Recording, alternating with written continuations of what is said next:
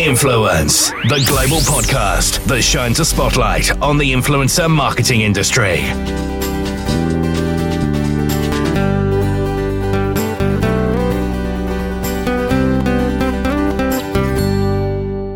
Welcome to Influence, the global podcast that shines a spotlight on the influencer marketing industry. I'm Gordon Glenister, and in this edition, we'll be sharing some of the findings from our exclusive influencer research.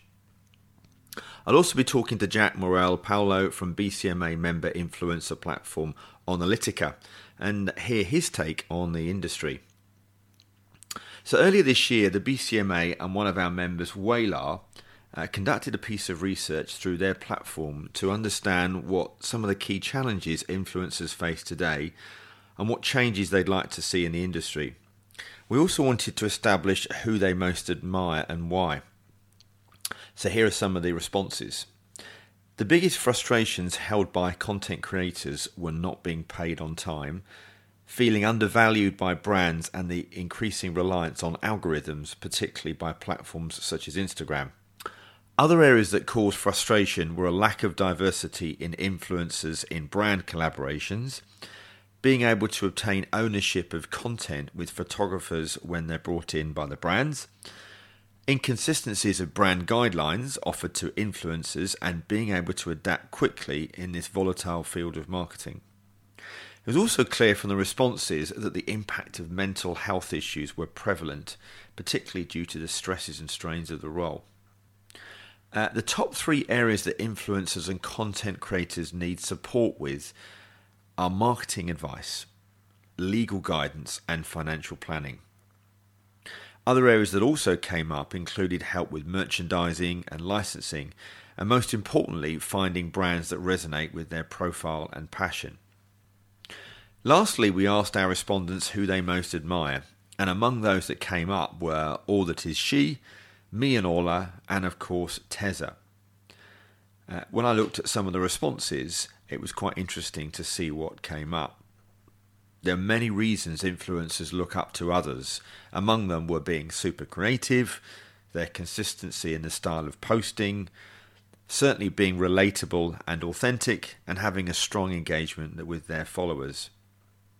So, if you'd like to see a copy of the full report, you can certainly download it on the BCMA website, which is www.thebcma.info. Influence, the global podcast that shines a spotlight on the influencer marketing industry. So, influencer marketing is not always about B2B marketing as some may think. Increasingly, those involved in the business to business sector are looking more closely at influencer marketing as an engaging media to build business. With that in mind, my guest today is Jack Morel-Paulo, who is head of influencer marketing at influencer platform Onalytica. Welcome, Jack. Thanks, Gordon. Uh, so, before we get going into the uh, interview, tell us a little bit more about Onalytica. So, Onalytica is a, a software and, and, consultancy service. We're, we're based in Southwark, in London, with uh, another office in New York, uh, with, a, with a few people based out there. We're really focused on helping brands. It's not exclusively B2B, but I'd say it, it's a lot really. I think build kind of more inspiring content and campaigns and sort of leverage their topical influencer community to really, you know, build relationships with key opinion leaders yeah. in their in their space and and increasingly to sort of do that programmatically. So own those relationships as an organization and and leverage those to actually you know whether it's make a make one of their events perform better online or come up with a really interesting piece of of kind of uh, long form content that they can then leverage to drive signups. You know, people people come to us with lots of different um, lots of different challenges within their marketing organization, but I think the uniting factor is they're really looking to this new group of kind of online thought leaders or influencers or whatever you want to call them to you know to really drive better better content performance and content and event performance. That's great. Um, so what what sort of campaigns have you done on Onalytica that have that have worked really really well? I think a, a good example that that I probably always use any any client I've ever spoken to will attest to this that I always wheel this example out, but I think it's it's a good one. Um, so this is now a little over a year old, but we're we're working with VMware. It's a kind of software software company, a lot of lot of cloud type solutions. So probably like a, a pretty typical example of one of our clients in the tech sector, and they were looking to drive signups uh, through this this kind of piece of gated content. So what they did is they worked with uh, worked with some sort of bloggers that they used our platform to find. So the platform kind of helps you find people who've got a high degree of topical authority on the key topics that you're uh, that you're working on, and it's very keyword specific. So we always make sure we build that out. You find the people who are talking about the right things that your audience care about, mm-hmm. not just cloud, but cloud solutions in financial services or how cloud and blockchain work together, something like that. So we help them find these bloggers, uh, and and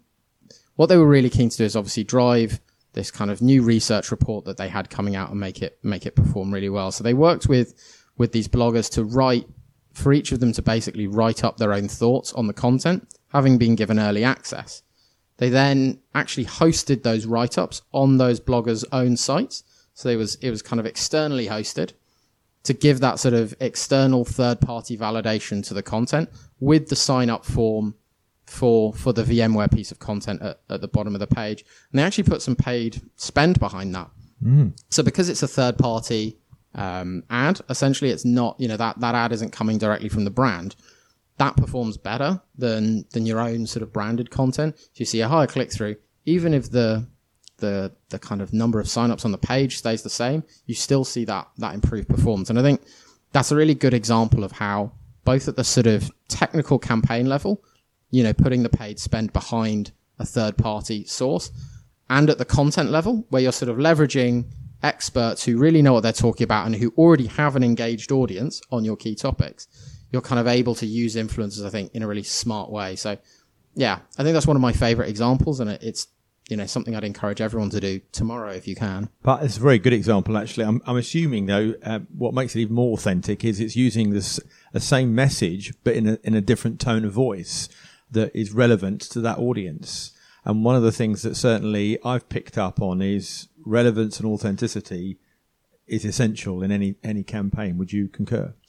Yeah, and I think we always we're always looking to to make sure we have that with with an influencer. I think the thing what what maybe distinguishes our approach to influencer identification is that we're looking very carefully at specific topical authority. So, you know, you, you think of the metrics someone might use to, to measure authority. Obviously, reach is a classic. It's really a measure of popularity. It, it tells you something, but actually, someone with 3,000 followers could be far more knowledgeable than someone with 30,000 followers. You know, that, that's nothing. Obviously, you can also look at the number of times someone has posted on a topic, but you or I could post the words artificial intelligence nine times a day between now and the end of the earth. Mm-hmm. It wouldn't actually make us an expert. So again, you've got to look at, you know, how is that audience reacting? And that's why we really look at that, really are looking to determine that expertise and that audience engagement by looking at inbound engagement when someone talks about that, that particular topic. I think that's what really consistently delivers, I think, very quality influencers mm. and, a, and a kind of high number of people even on sometimes fairly obscure topics, I think you're really able to to understand who's influential within each topical community. You know, we've had things from, you know, pretty run of the mill stuff, cloud solutions, artificial intelligence, blockchain, a lot of sort of classic thought leadership topics that tech businesses are looking at, all the way through to something like fish farming, where we're trying to understand, you know, who's influential globally on ocean ecology. Uh, and every time, you know, obviously I would say this, but I'm genu- genuinely pretty impressed most of the time by what the platform is able to, to kind of bring back using that methodology. Wow, that's impressive. Um, so, what about more more traditional blue chips, and maybe let's just say a, a, bank, a typical bank, for example, because you know we know that influencer marketing is one of the fastest growing advertising medium, but it's still there's there's also a lot of organisations out there that are on the teetering on the edge. They know they should be doing this, but they're just not sure, or they're worried. They're they're very brand protective. Um, so let's just take, for example, a bank, uh, traditional bank. Uh, what, what, sort of what sort of approach would an organisation like you take to help and support, you know, a big institution um, considering influencer marketing? I think there's there's obviously a couple of things to bear in mind. There's obviously the kind of the initial talking to I'm going to deliver someone here is you know I used to work in user generated content before this, and the big lesson I learned from that is other people are already talking about your brand. It's too late. They're doing it online. It's happening. So that sort of surrendering of control has really happened in, you know, we have audience first media now. You know, that, that's a, Definitely, that's a definitely. big part of how brands have to communicate. And I think you just have to, to move closer to where that audience is. I think the other thing is it's, it's not really as much of a surrendering of control as people particularly imagine. What you're generally talking about is, is just, you know, having key opinion leaders in your space talk about that space, give give their opinions. If you think of what most branded content uh, looks like, it's increasingly thought leadership based. It's an industry rather than a product centered approach. You're kind of getting people to talk about industry challenges um, and and make your blog or you know whatever it is your your content a place where people come for industry solutions. And I think you just have to look at who is trusted on those questions. It is it is these external figures, and actually every organization, no, no matter how big an institution they are, understands this. You already are managing groups of external opinion formers. You've got a government affairs team, you've got a PR team, you've got an analyst relations team. You are acknowledging that some of these people are key opinion formers. Um, you're just going to a new source that is less well established, but I think is able to drive, you know, very, very good results. And something, something I cite a lot is, uh, Edelman's Trust Barometer. They survey a lot of people across 26 markets and they ask who's trusted. The figures who are most trusted company technical experts, academic experts, and uh, the kind of nebulous figure of people like me. Journalists are, are, and analysts are a, a decent way further down, and well, Hmm, that's interesting. you, you, pro- you probably, yeah, you probably know what people feel about government officials as well. You know, that's another group that, that scores way further down. So I think I'm not talking about, I'm not saying burn down your PR department, you know, kick the AR guys to the curb. I'm saying just a, a shift in emphasis in where we're sort of investing resources in a reasonable way to try and just get these key opinion formers and you're not paying them to, to say nice things about your brand. You know, that, that never works. You, there's no point, you know, ask the PR team what happens when you try and exert too much control over, over a journalist. It, it never ends well. You ruin the relationship. But asking someone to talk about industry challenges that you have, you know, that your, your products, your services offer a solution to, you know, that's the, that's the kind of content everyone's trying to make. Everyone's trying to talk about now. And you're just tapping a new group to really create that kind of What's content. really quite interesting about what you just said there, this is quite different from the B2C environment, which is much more product led, isn't it? Um, and indeed paid for in many instances. So, um, it, do you find that some of these specialists are paid um, for some of their content that they're providing? And, and, and how does that compare with the, sort of B2B, B2C environment? I mean, when it comes to, to paying influencers, I guess the way I the way I think about it is, if you're asking for a lot of someone's time or what they're doing has very high value to you, then I think it's it's reasonable to pay. The way I would encourage most brands to think about whether or not you're going to pay is basically figure out in advance before you start reaching out to influencers what you will and won't pay for. So I'll give an example. I don't think you should ever really be paying people just to post about your brand because that's not influencer marketing or influencer relations. That's what uh, Scott Guthrie, um, who's um, a big, you know, one of the I think key thought leaders in this space. He really calls that influencer advertising. and I think he's bang on. Really, you're renting someone's platform, and that's an ad buy. Absolutely. And in some circumstances, that's fine, but that's not the same. So I think figure out what the value is of an interaction. What is this influencer going to bring? You know, some top premium influencers in, you know, the AI or the fintech space, they can bring, you know, these, these are people who can bring 5,000 engagements to one of your posts, you know, hundreds of clicks from the right people. And that's obviously valuable to you. You know, would you, you'd pay for that in ad spend? You'd pay to, to get one of your execs interviewed in the FT for that. So absolutely. So it's just another form of advertising, isn't it? Yeah, but but but very focused and targeted. I think that's what makes it particularly interesting. Um, I was very lucky to be part of your uh, workshop um, recently, which I, I thought was quite interesting because it was very uh, vertical focused. So sometimes a lot of the education events that I see in industry are are, are you know all different industries, but this was this was quite focused around the financial sector. What why did you do that, and what sort of outcome did you did you have from that? I think what, what we're seeing is is the financial services sector is definitely growing as a sector for us. We're sort of traditionally tech's probably the largest single uh, group of clients, but we're increasingly seeing what you might call regulated industries, energy, healthcare, um, and and financial services really growing quite fast because they're sort of recognizing that there's a similar use case. They've got a technical set of solutions that they're trying to market, and it's often to to very specific groups. They've got these kind of niche target audiences that they're trying to get to. So with the tech sector, it's often you're trying to get at CIOs in in large corporations to sort of encourage them to to make you their digital transformation partner, for example. And I think the financial services sector is kind of like that as well. It's a it's a specific set of things that you're really trying to sort of grow on. You know, it might be asset management or kind of wealth management and things like that. Mm, yeah. And I think those niche audiences are really ripe for for kind of being accessed through those those key key opinion leaders if you can find them.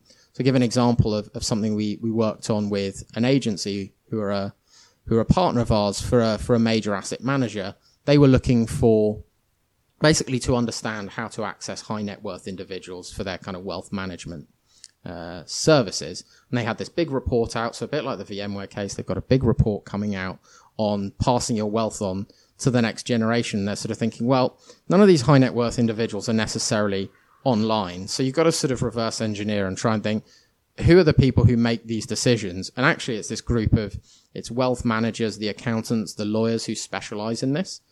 They went out, used you know, used our platform to sort of discover all the right people who are talking about those themes and who, who had those sort of job titles. And they basically found this guy who runs the number one wealth management podcast in the UK. They got their, their head of division onto that podcast to be interviewed so he could talk about, you know, what that brand had to say. Um, and, and, you know, that, that report ended up performing, I think, three, four times better than before.